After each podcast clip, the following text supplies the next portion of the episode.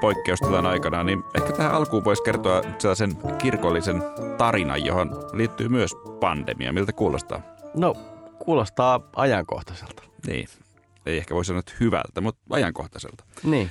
Kun ää, kirkkohan nyt ei ole mitenkään ensimmäistä kertaa pappia kyydissä ää, tällaisen epidemian äärellä, vaan on useita kertoja joutunut etulinjassa taistelemaan, on saattanut vaikka ruttoa vastaan. Ja ehkä meidän onneksi täytyy nyt sanoa, että, että ei tämä korona kyllä ihan yhtä paha ole kuin rutto. Niin, se on hyvä muistaa, vaikka ajat, ajat on kyllä nytkin monella tapaa tosi vaikeat. Kun t- tämä nykyinenkään ei ole kyllä todellakaan mikään tavallinen flunssa. Mutta meillä on kaikesta huolimatta ajatuksena näinä vaikeina aikoina jatkaa näiden meidän ihmeellisten tarinoiden kertomista.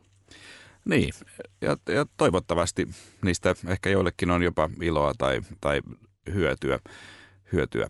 Ää, tällä kertaa aloitetaan niinkin kaukaa kuin vuodesta 590, jolloin Roomassa tosiaan riehui rutto. Kirkko on tosiaan joutunut useamman kerran taudin riivaamaksi, ton ruton riivaamaksi. Mutta Eero, tiesitkö että tuolla nimenomaisella rutolla on muuten ihan nimikin? Okei. Okay. Se on Justinianuksen rutto tai Justiaaninen rutto. Haluatko että mä esitän sulle vielä toisen kysymyksen? No, sullahan on usein tapana aloittaa nämä jutut tällaisella trivialla, joten ole hyvä. Yes. Äh, arvaa, mistä toi rutto oli peräisin, eli tämä Justinianuksen rutto. No mistä? No monet tutkijat on sitä mieltä, että tämä rutto sai alkunsa Kiinasta. Yllä, yllätys. Justinianuksen rutto oli paiseruto aiheuttama pandemia, joka riehu Byzantin valtakunnassa vuosina 541-542 ja teki uusia tulemisia vuoteen, aina vuoteen 750 asti. No huh, siis tavallaan kuulostaa tutulta tämä Kiina, mutta toivotaan nyt, että tämä korona ei kestä ainakaan ihan yhtä kauan. Sehän olisi aika kauan todellakin tuo, jos mm. siinä parisataa vuotta. Niin, sanoppa muuta. Toivokaamme, että ei. Mutta tämä Justinianinen rutto, se oli muuten kyllä häijy, häijyrutto. Ja surmas äh, ilmeisesti jopa puolet äh, Byzantin valtakunnan väestöstä. Niin, ajattele. E- ei tainnut silloin ihan vessapaperin hamstaus riittää. Mutta palataan siihen vuoteen 590. Siitä sä lähdet liikkeelle. Niin kerro vielä, mitä silloin tapahtui? No silloinen Paavi Pelagiuskin äh, kuoli ruttoon. Ja äh, hänen kuoltuaan tällainen köyhyyteen vihkiytynyt munkki, josta oli tullut Paavin neuvonantaja nimeltään Gregorius, valittiin Rooman piispan istuimelle. Ja tämä Gregorius, siis Paavi Gregorius ensimmäinen, kuitenkin vältteli tähän tehtävään vastaanottamista peräti seitsemän kuukauden ajan, koska piti itseään arvottomana siihen. Samaan aikaan rutto jatko leviämistään kaupungissa. No, tämä pyhä Gregorius hän kutsui ihmisiä katumukseen ja järjesti saaton, jonka kärjessä kannettiin neitsyt Marian kuvaa tai ortodoksien tavan mukaan sanottuna Jumalan synnyttäjän ikonia. Ja ää, tähän saattoon osallistui ruttoon sairastuneiden lisäksi myös kaikki kaupungin munkit ja nunnat. Ja tarinat kertovat, että tämä ikoni toi ympärilleen puhdasta ilmaa ja rauhallisuutta. Tähän tapaukseen muuten liittyy vielä suurempi ihme. Kerrotaan, että aiemmin ylienkeli Mikael oli ilmestynyt Paaville, siis miekka kädessään, Roomassa olleen linnoituksen ylle. Kristittyjen katumussaaton ansiosta pyhä enkeli kuitenkin asetti miekkaansa takaisin tuppeen. Niin, ja tämä, tämä linnoitus, jonka ylle Mikael ilmestyi, niin se sai myöhemmin nimekseen Castel Sant'Angelo, joka on monelle Rooman kävijälle tuttu. Sehän on ihan siinä Pietarin kirkon lähellä Tiberjoen rannalla. Ja tänäänkin sen päällä seisoo arkkienkeli Mikaelin patsas. Mutta tämän päivän tarinan kannalta tärkeää on se, että tässä saatossa kannettiin Jumalan synnyttäjän ikonia. Meidän teema on siis tänään ihmeitä tekevät ikonit. Tämä podcast on tehnyt, tehty yhteistyössä Kotimaalehden ystäviemme kanssa ja jokaisesta podcastista ilmestyy lehden sivulta aina myös erillinen juttu. No ja meidät löytää myös Spotifysta, Apple Podcasteista ja oikeastaan ihan mistä vaan podcast-sovelluksesta. Ja jos muuten viitsit ja haluat, niin anna meille niiden kautta arvio. Mielellään viisi tähteä, jos, jos, jos tykkäät. Parempi niin, että ei me nyt yhtä tähteä tässä pyydetä, koska se auttaa meitä ihan kivasti eteenpäin. Tämä löytyy helpommin, tämä meidän podcast. Mutta tietenkin me ollaan myös radioiden aalloilla. Ja palautetta ja ideoita voi edelleen lähettää tuttuun osoitteeseen palaute at kirkon ihmeellisimmät tarinat.fi. Palautetta voi tietysti antaa myös meidän Facebook-sivujen kautta. Siellä, siellä on tota postilaatikko ja sinnekin ollaan saatu iloksemme ää, postia. Ja kuten sanotaan, kun saadaan palautetta, niin jokaiseen palautteeseen vastataan. Juuri näin.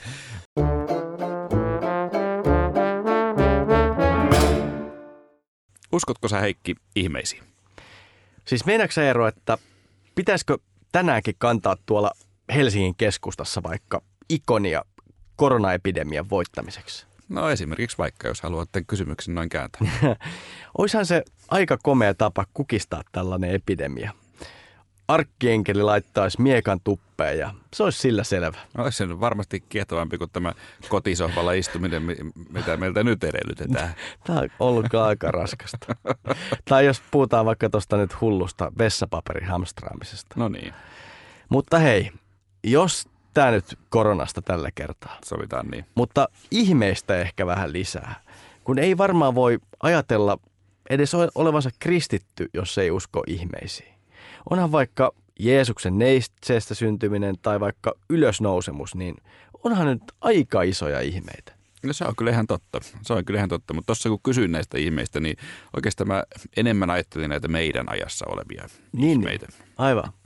Siis näistähän me muuten puhuttiin viime jaksossa, kun me puhuttiin nauruherätyksestä ja näistä karismaattisuuden ylilyönneistä. Mä muistan Eeron, että silloin sä muistaakseni sanoit, että ihmeisiin ei kannata ripustautua. Mä nyt tässä palautan tämän kysymyksen sulle. Eero, uskoks sä ihmeisiin? Tähän oli ihan poliitikon, poliitikon vastaus. Ää, niin, viime jaksosta ehkä saattoi tulla käsitys, että mä en uskoisi ihmeisiin, mutta ehkä ei se ihan niinkään ole. Kyllä mä uskon, että ihmeitä varmasti voi tapahtua, mutta sitä mä en usko, että ihminen voi niitä pakottaa tapahtuvaksi. Et ne tulevat, jos tulevat, mutta totta kai niitä voi rukoilla ja miksei vaikka kantaa ikoniakin sitten. Niin, no tosta mä oon kyllä ihan samaa mieltä. Mitä niin kuin omiin ihmekokemuksiin tulee, niin mä oon kuullut ihmeistä lähipiirissä ja on oikeastaan sanonut itsekin todistaa jotain sellaisia parantumisia, joita mä en, en mä osaa niitä kuvata millään muulla sanalla kuin ihme. Niin ja ehkä me ei tällaista, edes tällaista kirkon ihmeellisimmät tarinat podcastia tehtäisi, jos ei ollenkaan niihin uskottaisi, koska ehkä tarkkaavainen kuulija on jo tähän mennessä huomannut, että tähän nimeen kätkeytyy sana ihme. Mitäs joku huomasi se vasta nyt? no on se parempi myöhään kuin ei milloinkaan, se on varmasti näin. Mutta varmaan tämä podcast kertoo myös siitä, että ihmeitä on myös monenlaisia. On noita ihan alkuperäisiä ihmeitä ja sitten on tietenkin näitä ihan moderneja ihmeitä nykyajasta. Asiat järjestyy yllättävällä tavalla, jopa sellaisia, että ihmiset yllättävällä tavoilla paranee. Niin ja kyllähän voi ajatella, että ihan tämä koko kristiuskon historia on, on, on suuri ihme, että vaikka eihän nämä meidän kristinuskon varaan rakentuneet kulttuurit ja valtiot mitenkään täydellisiä todellakaan ole, mutta on nyt ainakin osittain rakennettu tällaisen kristillisen lähimmäisen rakkauden ja kristillisen etiikan varaan ja kyllä mä jotenkin toivekkaasti haluan ajatella, että se on juuri se syy, miksi ne on aika pitkään toimineet aika hyvin. Niin se oikeastaan ihan pyhästä Helenasta ja Konstantinuksesta saakka. Joo, ero. Rönsyily on ehkä meidän vahvuus, mutta nyt, nyt onko se nyt se, sekoonnut, niin kuin seonnut tässä jaksossa, koska me ollaan tekemässä Pyhästä Helenasta muuten ihan oma jakso myöhemmin. Ja Helenahan on joidenkin mielestä yksi kristinuskon tärkeimpiä hahmoja. No sä oot oikeassa Heikki, pitää ryhdistäytyä. Se Helena-jakso tulee myöhemmin, mutta nyt tulee ihan toinen jakso. Ja tänään meillä on aiheena ihmeitä tekevät ikonit. Nimenomaan. Tänään puhutaan ihmeitä tekevistä ikoneista ja oikeastaan ennen kaikkea Uspenskin katedraalin ihmeitä tekevästä ikonista. Ää, ainakin mulle tätä jaksoa taustottaessa mulle avautui ihan uudenlainen maailma. No, sama täällä.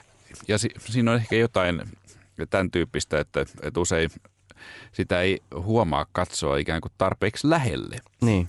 Et siinähän se on kököttänyt pitkään tuo Uspenskin ihmeitä tekevä ikoni ja, ja kaikki ikonit ja koko ikonimaailma, mutta en mä niihin ole kyllä ihan riittävästi tutustunut. Mä huomasin sen, huomasin sen kyllä tätä tehdessä.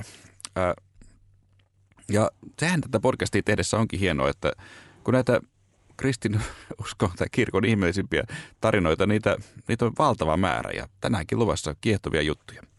Mutta mennään alkuun tähän kotoisaan Uspenskin ihmeitä tekevään ikoniin. Moni varmaan muistaa sen tarinan. Se kymmenen vuotta sitten varastettiin ja sitten se löytyi. No nyt sä tavallaan Heikki kerroit sen koko tarinan tuossa yhdessä lauseessa. Että... Tämä, oliko, oliko tämä meidän, meidän lyhin tarina tällä, tällä tiedä, kertaa? Ainakin huono draamankaan, jälleen muuta. No okei, okay, okei. Okay. No lopputulos tuli ehkä tuossa lipsautettu, mutta mä voin luvata, että Uspenskin ikonin tarinassa on muitakin kiinnostavia käänteitä. No se on totta. Me muuten oltiin, Heikki, ehkä muistatkin vielä, oltiin, oltiin viime viikolla tuolla Uspenskin katedraalissa viikkopalveluksessa, siis Jumalan palveluksessa. Se oli kyllä tosi kaunis kokemus. Joo, tämä tilaisuus tuli vähän yllättäen. Päätettiin oikeastaan Eeron kanssa, että ää, mennään käymään ihan paikan päällä. Tämä viikkopalvelus, niin mun täytyy sanoa, että se oli ehkä kaunein Jumalan palvelus, missä mä oon Helsingissä ollut. Tämä liturgia oli, oli tosi upea ja ää, mun mielestä kaunista oli myös niin kuin ihmisten eleet. Me seisottiin Eeron kanssa siellä taka, takana vähän turisteina ja ehkä lämmettiin siinä niin kuin viikkopalveluksen edetessä. Mä, mä, mä en osannut niitä eleitä tehdä. Mun tuli vaan semmoinen olo, että, että tämmöinen luterilainen osaa vaan laulaa virren seisaaltaan, mutta jotenkin tässä ortodoksisessa liturgiassa siinä oli siis polvistumista ja polvistumista vielä tämmöistä niin useampaa sorttia. Oltiin, oltiin niin korkeassa polviasennossa, sitten oltiin ihan rähmällään ja kaikkea siltä väliltä. Joo, kyllä siinä oli sellainen, miten nyt sanoisi, ikiaikaisen pyhyyden tunnelma, mitä aika harvoin kyllä Helsingissä tai koko Suomessa, Suomessa tavoittaa. Ja siellähän oli tosiaan myös sitten tämä ikoni, mitä, mitä sai, mihin saimme siellä tutustua. Joo. Seurattiin tosiaan siellä takana koko pitkä, se oli keskiviikko ja se kesti melkein kaksi tuntia. Panin merkille. Joo. Joo. Joo. Mutta moni varmaan muistaa tämän kuuluisan ja rakastetun ikonin. Siis tarkemmin Kochelstanin Jumalanäidin ikonin kohtalon. Menikö tuossa toi ääntäminen oikein? Voiko se? No, no en, en, en, tiedä, mutta, mutta, tämä nimi tulee meille vielä vastaan varmaan okay, okay. Useamman, useamman kerran, niin jos, se nyt, okay. jos sen oppisimme tässä nyt tämän podcastin varrella. Joo. Äh, eli mennään tosiaan siihen varkauteen kohta. Tämä Koselstanin, äh, ehkä näin, Jumalanäidin ikoni on se on alun perin kotoisin Pultavan kuvernementista Ukrainasta. Siis Pultavahan oli tämä alue, jossa Ruotsi hävisi suuren Pohjansodan ratkaisevan taistelun ja siellä Ruotsin suurvalta-asema sitten viimein romahti, ehkä joku tämäkin muista. Perimätiedon mukaan ikonin omisti 1700-luvulla kirjuri, jolla oli suomalaiseen korvaan mun mielestä aika niin kuin hauskalta kuulostava nimi nimeltä Siromaha. Et se ei viittaa rumin, rumin muotoon sitten itsessään tämä nimi. No sitä, sitä mä en nyt kyllä nähnyt, että mä en tiedä oliko Siromaha, oliko hän laiha vai lihava vai jotain ehkä siltä väliltä. Ehkä niin kuin mun mielikuvissa tämä Siromaha on semmoinen niin kuin orastavasti pyylevä. Niin, on hymyilevä, ku... hymyilevä kaveri. No joo, että on kuitenkin mahaa, mutta onko niin kuin muuten Siroma? No, niin, niin, ehkä niin, silleen, niin, silleen. Vaikea sanoa. Just näin. Joka tapauksessa ikoni on maalattu 1400-1500-luvun italialaiseen tyyliin. Eli siis on alun perin vielä vanhempi. Niin, sitä ikoni siirtyi myöhemmin Siromahan jäl- jälkeläiselle Kreivi Kapnistille, jonka vanhin tytär Maria kärsi parantumattomasta sairaudesta, äh, ilmeisesti halvauksesta, ainakin siltä tämän taudin kuva kuulostaa. Äh, vuonna 1881 tämä sairaus oli mennyt niin pahaksi, että Maria ei enää kyennyt liikuttamaan käsiään eikä jalkojaan. Ja Mutta sitten kuitenkin eräänä päivänä, kun Maria äitinsä kanssa rukoili tämän ikonin luona, niin Maria huusi, äiti, äiti, minä tunnen jalkani, äiti, minä tunnen käteeni. Tämä tieto ihmeestä levisi kylässä nopeasti ja paikkakunnan väkeä saapui lukuisin määrin rukoilemaan tämän ikonin edessä. Ja tälle paikalle perustettiin myöhemmin kirkko ja luostari. Mutta tämän Uspenskin kirkossa oleva ikoni, tämä ei ole siis sama ikoni, vaan tämä on se Jumalanäidin ikonin kopio, joka on kotoisin Viipurista. Miten se ero lausuttiin? Koselstan. Tuohan kuulostaa hyvältä, joo. Ehkä meni väärin. Joo. Ja ihme kyllä, siis tämä kopionkin historia, äh, historiaan liittyy kuuluisa ihme. Siellä Viipurissa Kravotkinskin perheen tytär Anna, hänkin sairasti parantumatonta tautia. Mutta kuuluisa rovasti Johannes Kronstatilainen, hän lähetti tälle apua pyytäneelle perheelle ikonin jäljennöksen, siis tämän, nimenomaan tämän Kosestanin Jumalanäidin ikonin jäljennöksen, jonka avulla tyttö sitten lopulta parani. Ja Johanneshan oli muuten todella kuuluisa hahmo. Kyllä, joo. joo. Hänhän on siis pyhä, eli, eli se pyhä on ortodoksisuudessa vähän sama juttu kuin katolisuudessa pyhimys. Ja, ja Kronstadthan on sellainen linnutuskaupunki siinä Pietarin edustalla. Ja Johannes oli kotoisin Arkangelin tienoilta, että huomattavasti pohjoisempaa. Ja hän päätyi sinne Kronstadtiin siten, että hän oli nähnyt unessa olevansa siellä Kronstadtissa pappina ja koki sen jälkeen tehtäväksi asettua sinne, kun tämän unen oli nähnyt. Ja sitten kun hän ensimmäistä kertaa astui tähän kirkkoon, niin hän huomasi, että se kirkko oli täsmälleen samannäköinen kuin hänen unessaan. Ja koki tämän siis merkkinä siitä, että hänen kohtalonsa oli palvella juuri tuossa kirkossa. Ja juuri Johannes lähetti sen kopion, ikonin kopion tälle viipurilaiselle perheelle. Ja, ja nykyisin tämä todella siis ikoni on Uspenskin katedraalissa, on sinne tuotu ja sitä käy ihailemassa vuodessa jopa puoli miljoonaa turistia ihan hyvin. Sitä ikonia ympäröi iso määrä tällaisia votiivikoruja, jotka uskovat on tuonut kiitokseksi ikonin tekemistä ihmeistä tai saaduista rukousvastauksista. Näiden korujen ansiosta niin tämä näky on aika, aika vaikuttava. Mutta siis tämä itse ikoni, niin se on verrattain vaatimaton. Ja moni saattaakin ihmetellä, että mitä tässä pienessä ikonissa on niin erityistä. Ja siinä oikeastaan piileekin toinen ihme. Niin, se on totta. Et itse asiassa tämä Suomen kuuluisin ikoni, se ei ole, se ei ole ikonimaalaus laisinkaan, se on ihan tavallinen painokuva, joka on valmistettu Pultavassa vuonna 1885. Vähän niin kuin tällainen matkamuiston tyyppinen juttu. Joka, ja tämä, se, että se on painokuva, niin se todella paljastui vasta tämän varkauden jälkeen, johon päästäänkin juuri nyt. Niin, ja tämä varkaus on kyllä kumma juttu ihan itsessäänkin. Nimittäin vuonna 2010 kesäkuun yhdeksäntenä päivänä joukko varkaita murtautui Uspenskin katedraaliin ja varasti rakastetun ikonin. Rikkoivat ikkunan ja tulivat sieltä läpi. Niin, ja näitä pitkäkyntisiä, niitä kiinnosti tämän ikonin lisäksi, tai ehkä, jos ollaan realistisia, niin ehkä jopa vielä enemmän kuin se itse ikoni. Niin heitä kiinnosti nämä, että ikonia ympäröivät noin 400 votiivikorua. Selitä mulle vielä tämä votiivikoru, koska mä opin tämän vasta tällä meidän reissulla, kun me oltiin, käytiin siellä. Se on mulle ihan vieras sana. Niin, no ne, ne on siis ihan tavallisia koruja, vaikka jotain kulta- tai helmikoruja tai sormuksia. Ja seurakunta jättää ne siihen ikonin oheen viereen kiitokseksi siitä, että heidän rukouksissa on kuultu. Että se on sellainen tapa. Aivan. Mutta eikö niin, että varas palaa aina rikospaikalle?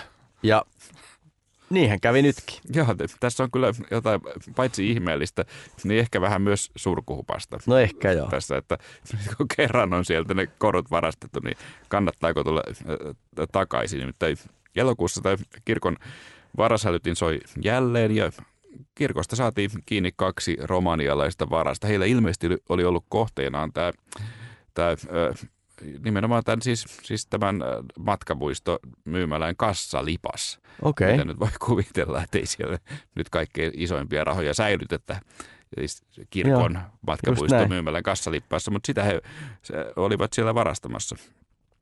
Toinen näistä rikollinen, hänen nimensäkin on mainittu monessa, monessa lähteessä. Hän oli nimeltään Ion Vasile, siis todella Romaniasta kotoisin. Ja hänet tuomittiin yli kolmen vuoden vankeusrangaistukseen, mutta tämä ikoni jäi yhä kadoksi. Ja me kuultiin tämä tarina, kun me oltiin käymässä täällä Uspenskin katedraalissa. Mä muistan jotenkin niin, että siellä tota, poliisit tuli paikalle, niin siellä valokeila hakeutui ja siellä pötkötti kaksi roistoa. Jossain ne oli piileksimässä, mutta joo, jostain joo. ne löytyi sieltä. Just näin. Mutta puolen vuoden päästä helmikuussa 2011 Vasile yllättäen halusi kertoa, minne oli kätkenyt ikoni. Niin, tämä kätköpaikka, se löytyi Turusta äh, lumise, lumisesta puistosta, josta Vasile kaivoi sen ihan itse esiin, muisti sen, sen paikan kuitenkin. Ja ikoni oli tämän todella siis kahdeksan kuukauden hautauksesta huolimatta, se olisi kaivettu maan sisään. Siitä huolimatta oli ihmeellisen hyvässä kunnossa, vaikka oli tosiaan mullan ja lehtien sotkema ja haisi pahalta kuulemma. Mikä sä luulet, että Vasille motiivi oli kertoa tämä? Sä, tai mä itse ajattelin ainakin niin, että hänet tuli jollain tavalla tunnatuski. Niin jossain sitä jonkun jutun mä luin, missä spekuloitiin, että, että olisiko kyseessä ollut nimenomaan tunnon tuskat vai, vai olisiko toisaalta ollut ajatus, että tällä tavalla hänen tuomionsa sitten ehkä oltaisiin, sitä niin. oltaisiin voitu alentaa. Niin, ehkä, ehkä molemmin, molemmin, molemmin mm. päin. Mutta Tämä ikoni konservoitiin missäpä muualla kuin Valamon luostarissa. Ja tämä konservaattori, jonka nimi oli Riikka Köngäs, niin hän kertoi, että tämä, tässä on mielenkiintoinen ihme tässä myös. Tämän konservoinnin päätteeksi tämä ikoni alkoi tuoksua hyvältä. Ja se tuotiin elokuussa 2011 takas Uspenskin katedraalissa autokulkueessa, joka vieraili useissa ortodoksissa seurakunnissa. Joo, että se oli todellinen riemujuhla, mutta onko sulla Heikki muuten tietoa, että kun, kun äh, kävi ilmi, että tämä alkoi tuoksua hyvältä lopulta tämä ikoni, että miltä se lopulta sitten alkoi tuoksua? Tota, niin, mä, mä luin tämän jostain lehtijutusta, mutta e, mun mielestä tämä Köngässä ei ainakaan siinä kertonut tarkemmin. Mä en mä tiedä, mikä susta olisi hyvä tuoksu? on monenlaisia hyvät, hyviä tuoksuja. No, puhdas pyykki haisee joidenkin mielestä hyvällä. So, sovitaan niin, että puhdas pyykki, mutta ehkä on vaikea kuvitella, että se olisi ruvennut haisemaan niin kuin puhtaalle pyykille niin kuin sen konservoinnin jälkeen. No se vähän, joo. mutta äh, m- mulla on aavistus ehkä, mikä se tuoksu olisi voinut olla. No anna kuulua. Äh, koska tämä mun teoria liittyy siihen, että Uspenskin ikoni ei suinkaan ole ainoa ikoni tai kristillinen esine, johon on yhdistetty ihmeitä. Mä selvitin juuri erään toisen vanhan ikonin tarinaa.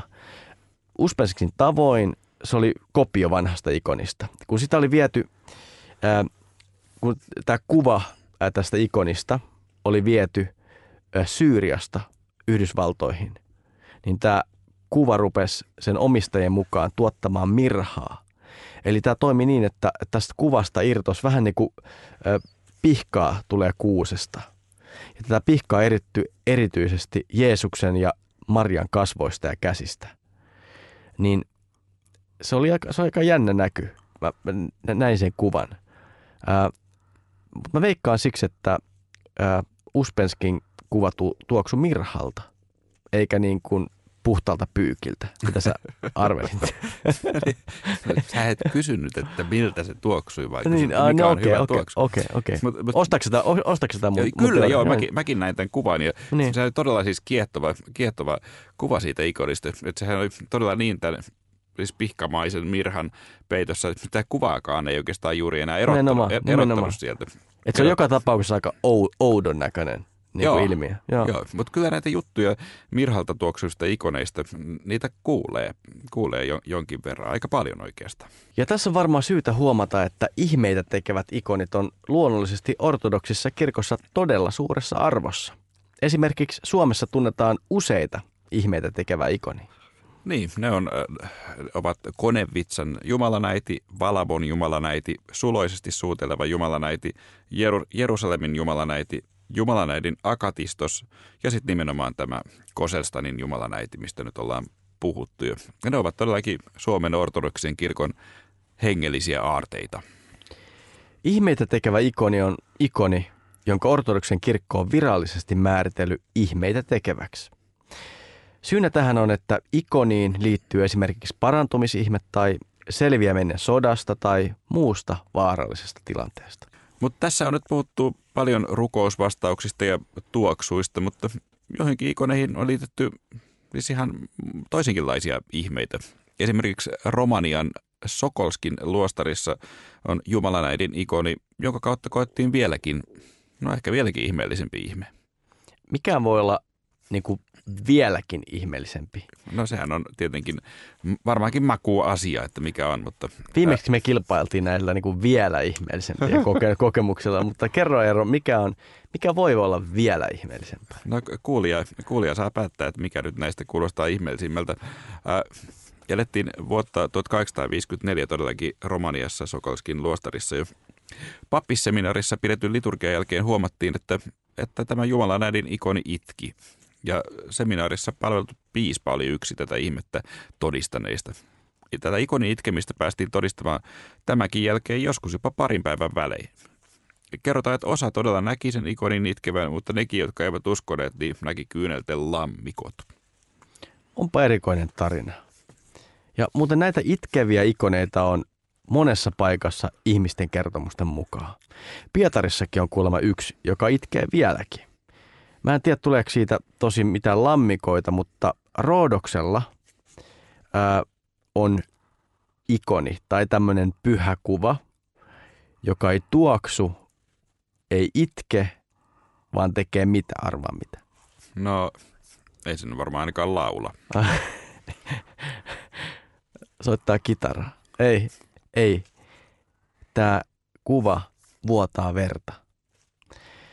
Okay. Tämä on sitä paitsi aika uusi juttu. Vaan vasta muutama vuosi sitten huomattiin, että 1900-luvulla eläneellä pyhällä Nektarioksen eh, kuvalla tällä on kummallinen ominaisuus.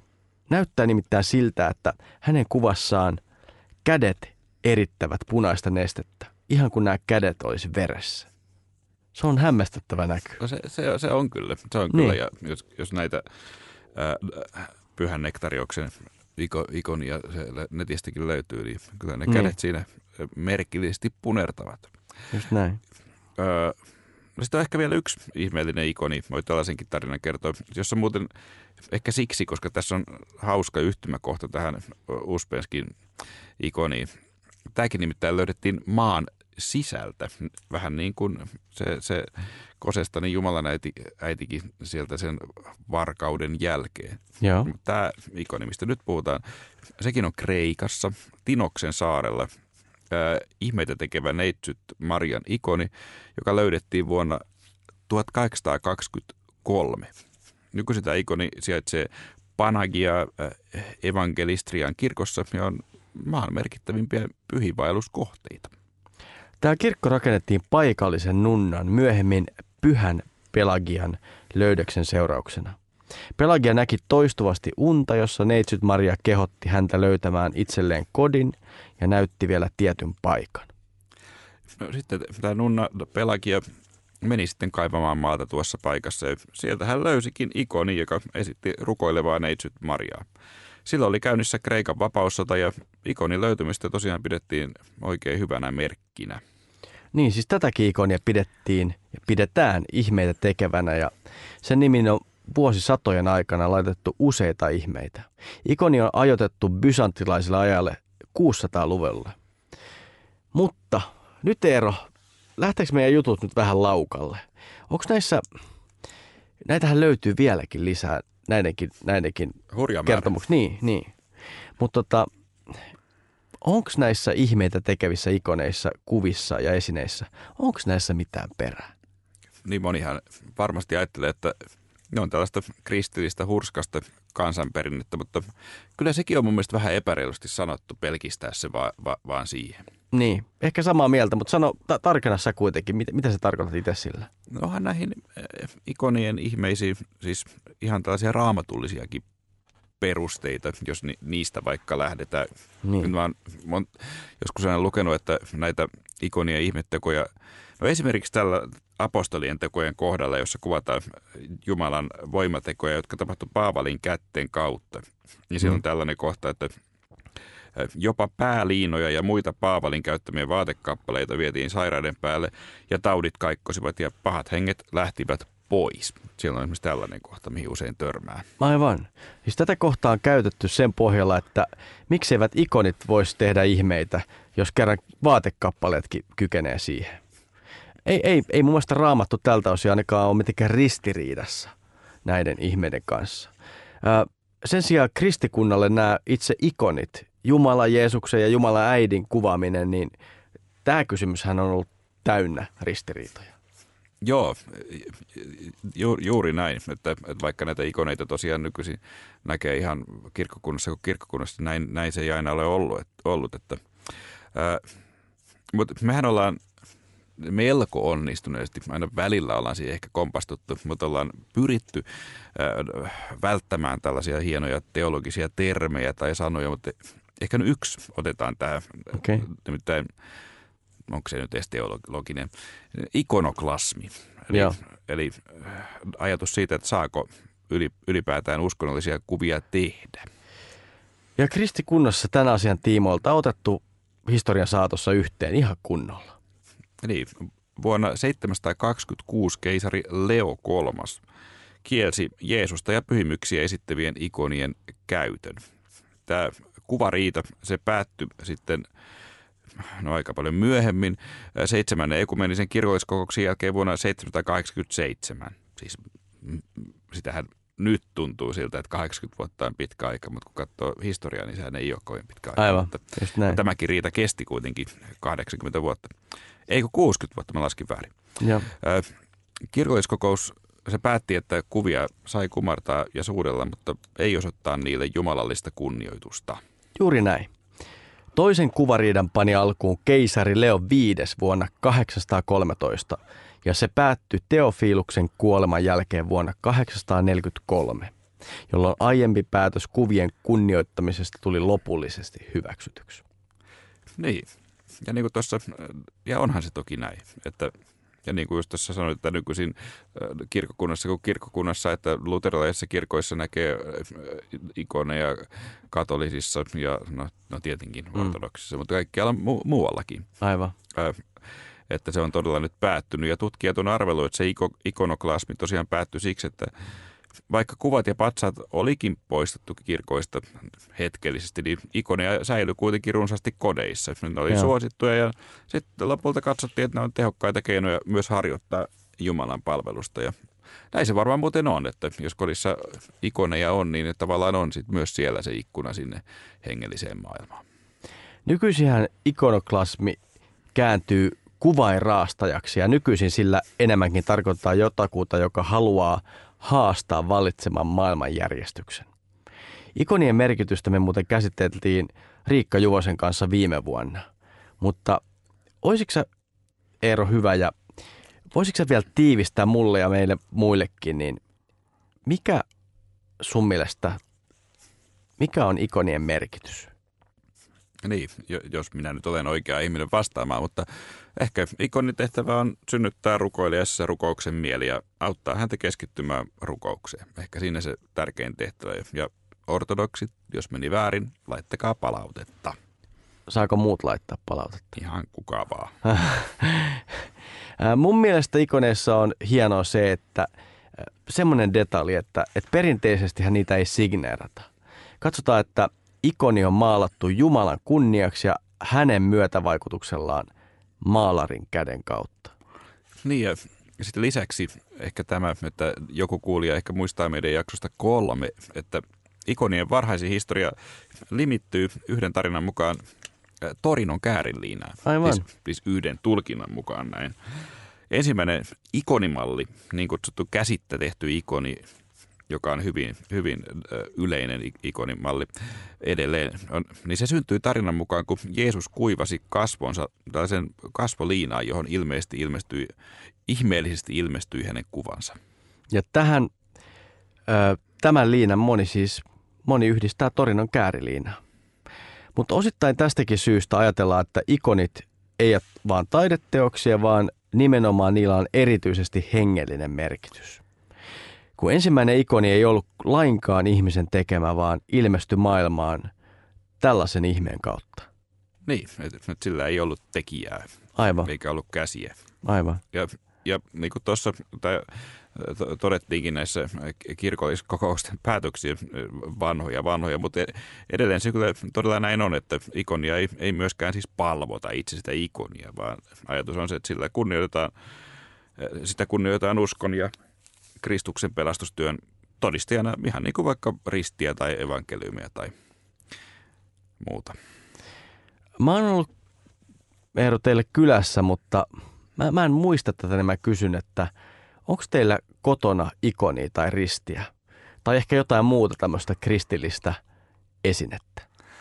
No luonnollisesti kyllä on. Mulla on aika paljon tällaisia matkamuistuna tuotuja ristejä ja, ja, ja sitten yksi, minkä, minkä on äidiltäni saanut ja, ja mutta todella aika paljon on matkoilta tuonut. Mulla on aina, jos matkalla menee niin kirkkoja ja luostariin, niin sitten aina, että no nyt menen kauppaan ja ostan täältä jonkun hauskan jutun, mutta sitten kun mä menen sinne kauppaan ja katselen niitä, niin, niin mä totean, että niin, että mä kyllä näitä tarvitse, että mulla on ihan riittävästi kyllä tätä kamaa siellä, siellä kotona, että, että kun se ei varmaan ole ihan tervettä, että siellä seinälle riikkuu pelkästään vaan niitä ikoneita.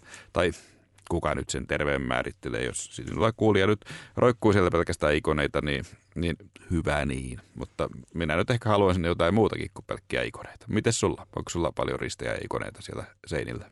Mä kysyn vielä sen, että ennen kuin mä vastaan, että onko sulla on se siellä niinku esillä kotona? On, on. Että sä pidät, se, se ei ole vaan laatikossa, se ei mitään niinku matkamuistokrääsää. On, on. Ja kyllähän mä, mä autossakin pidän aina pyhän Lasaruksen ikonia, jonka mä ostin tuolta Kyproksesta. Hän kuitenkin, mä jotenkin siinä ajattelen, että, että kun Lasaruskin heräsi kuolleista, että jos matka käy huono, mat, matkalla käy huonosti, niin ehkä tämä myöhempi Kyproksen piispa, pyhä Lasarus sitten siinä siinä voi auttaa. No en nyt ihan tosissaan näin ajattele, mutta okay. se on tarinallistihan siinä on tällainen hauska juttu. Sä pääsit taas nokittamaan tässä näin. Et mulla on vaan se tota rikkinäinen parkkimittari siinä, siinä tullasi. Ja tämä pitäisi ottaa pois ajoajaksi, mutta en jaksa ottaa pois. No joo, ää, mulla on kotona yksi isompi krusifiksi mun isovanhemmilta. Ja mä oon ostanut tuolta Ranskan ää, Saint Michel luostarista rukousnauhan. Siinä on ehkä mun, mun, mun tavarat. Ää, ikonia mulla ei oo, ehkä tämän jakson ja tämän jakson yhteydessä tuli sellainen olo, että itse asiassa olisi aika kiva, jos olisi. Ö, eikä mulla ole mitään muutakaan kuvaa. Mutta sähän sait sellaisen ö, painokuvan siitä, siitä Kosestanin ikonista, niin pistät se esille nyt. Ja mä oon saanut meidän vieraalta myös tota, Torinon kääriliinaa koskevan kuvan, että mulla olisi tämmöiset näin. Niin, siitä Ää, vaan kuule mut seinälle kumpikin mutta kun mä on taas, nyt no, kyllä mä jäin nyt jäin kakkoseksi tässä, mutta ehkä mulle tärkein tavallaan tämmöinen uskonnollinen tavara on mun rippikoulusta saatu nahkakantinen raamattu. Ää, totta kai se on sisällön puolesta, mutta se on jo kulkenut mukana niin kauan, että se on jo tärkeä mulle ihan esineenä. No tässä varmaan meidän teologiset erot tulee, että mä oon sen omani hukannut kyllä, että... Sä oot enemmän tommonen niinku kuorta no ja, ja, ja tuommoista niinku kamaa. No ei ainakaan kuvainraastaja. All right. Uh, sä oot, onko sä, sä oot enemmän sellainen, uh, mä oon sellainen kristillinen askeetikko? No ehkä, ehkä sit näin. Ehkä sit näin. Mutta Heikki, olisiko nyt aika mennä meidän palauteosioon? Älä vastaa, koska mä vastaan, että on. Tällä kertaa on nimittäin iloista todeta, että palautetta on tullut oikein kivasti. Ja tästä meidän aikaisemmasta nauruherätyksestä tuolla podcastin puolella, niin sitten on tulossa nyt tätä tahtia meidän suosituin jakso. Että, että kiva nähdä, että siellä väkeä piisaa. Loistavaa, just näin. Mun mielestä on tosi kiva huomata, että entistä useampi on löytänyt ohjelman. Ää, myös tota, ää, liitonarkki kiinnosti tosi monia. Ja on iloista todeta se, että tätä palautetta tulee vähän niin kuin kirkollisesti joka puolelta. On tosi kannustava ajatus meille, että jos me voitaisiin olla rakentamassa ää, siltoja ja se, että meidän podcast voisi olla mieluummin yhdistämässä kuin erottamassa kristittyjä. Niin, ja sehän taisi, tässä taisi ihan alun perin olla ajatuksenakin, että jos näin mm. voisi, voisi olla, että nämä tarinat meitä kristittyjä yhdistäisivät, niin jos näin käy, niin mahtavaa. Mutta hei, eli palautteeseen. Palataan jälleen Salomonin vaimojen luku, luku, lukumäärä. Siitä oli, oli vähän, vähän tuota, ää, epäselvyyttä. Joo, joo. Et mehän saatiin palaute, jonka mukaan niitä olisi ollut 700 vaimon sijasta jopa 2000 ja, ja viitattiin Mailis Janatuisen kirjaan, jossa, jonka mukaan tämä olisi, olisi näin ollut. Jep. No hei, meillä oli, oli tosi ähm, valveutunut mukava kuulija, joka lähetti meille äh, palautetta ja äh, luettuaan tämän kohdan tästä kirjasta, niin meidän pitää kyllä pitäytyä tässä alkuperäisessä 700 vaimossa. Meidän mielestä Mailis Janatuinenkaan ei väitä, että vaimoja olisi itse asiassa 2000. Kirjassa sanotaan, että ää, jos oletetaan, että jokaisella vaimolla olisi kamaripalvelija, Salomonilla meni 40 lammasta päivässä vaimojensa ja palvelijoinsa syöttämiseen. Siitä jos vähän laskeskellaan, niin siitä voisi siis tulla 2000, mutta siis kaikki näistä ei ollut suinkaan näitä vaimoja. Niin, kiitos Jounille tästä tarkennuksesta ja lukuista, lukuista hyvistä ideo, ideoista, joihin mielellään muuten tartutaan tulevissa jaksoissa. Yksi palaute pitää nostaa vielä Iidalta. Joo, Iidalta. Iida äh, kertoi, että hänelle tuli äh, tästä nauruherätyksestä mieleen hauska fakta, mikä oli, oli kyllä tosi kiinnostava. Nimittäin äh, suomen kielen hihuli-sana tulee tästä lestadiolaisten alkuvaiheen tavasta hihkua ja hihittää seuroissa liikutuksiin joutuessaan. Että, että tällä tavalla voidaan ajatella, että lestadiolaisissakin on tätä nauruherätyksen piirteitä ollut. Niin, onko, silloin alkuvaiheessa. Niin, onkohan tämä yleisesti tiedossa lestadiolaisilla? Öh, niin, sitähän voisi käyttää markkinoinnissa, että tulee tänne hihkuleiden tai naureskelijoiden joukkoon. On se positiivinen juttu. Joo, tulee naureskelijoiden joukko. Sehän kuulostaa tosi, niin. tosi myyvältä. Naureskelijoiden joukko, joo. joo, joo. Harras, hartaat naureskelijat. no joo, joo. Ehkä pitää muuten myös vielä yleisesti mainita, että saatiin myös palautehenkilöitä, joka oli ollut mukana nauruherätyksessä ja kertoi omia kokemuksiaan siitä. Ja kiitos oikein näistä koskettavista ja avoimista kirjoituksista. kirjoituksista. Ja juuri näin. Tuntuu tosi hyvältä, että juuri tämä henkilö, ää, nyt ei ehkä nimeä tässä yhteydessä mainita, niin on kuunnellut meidän, meidän jakso. Niin, ja voitte muuten lähettää lisää ehdotuksia ohjelman aiheeksi.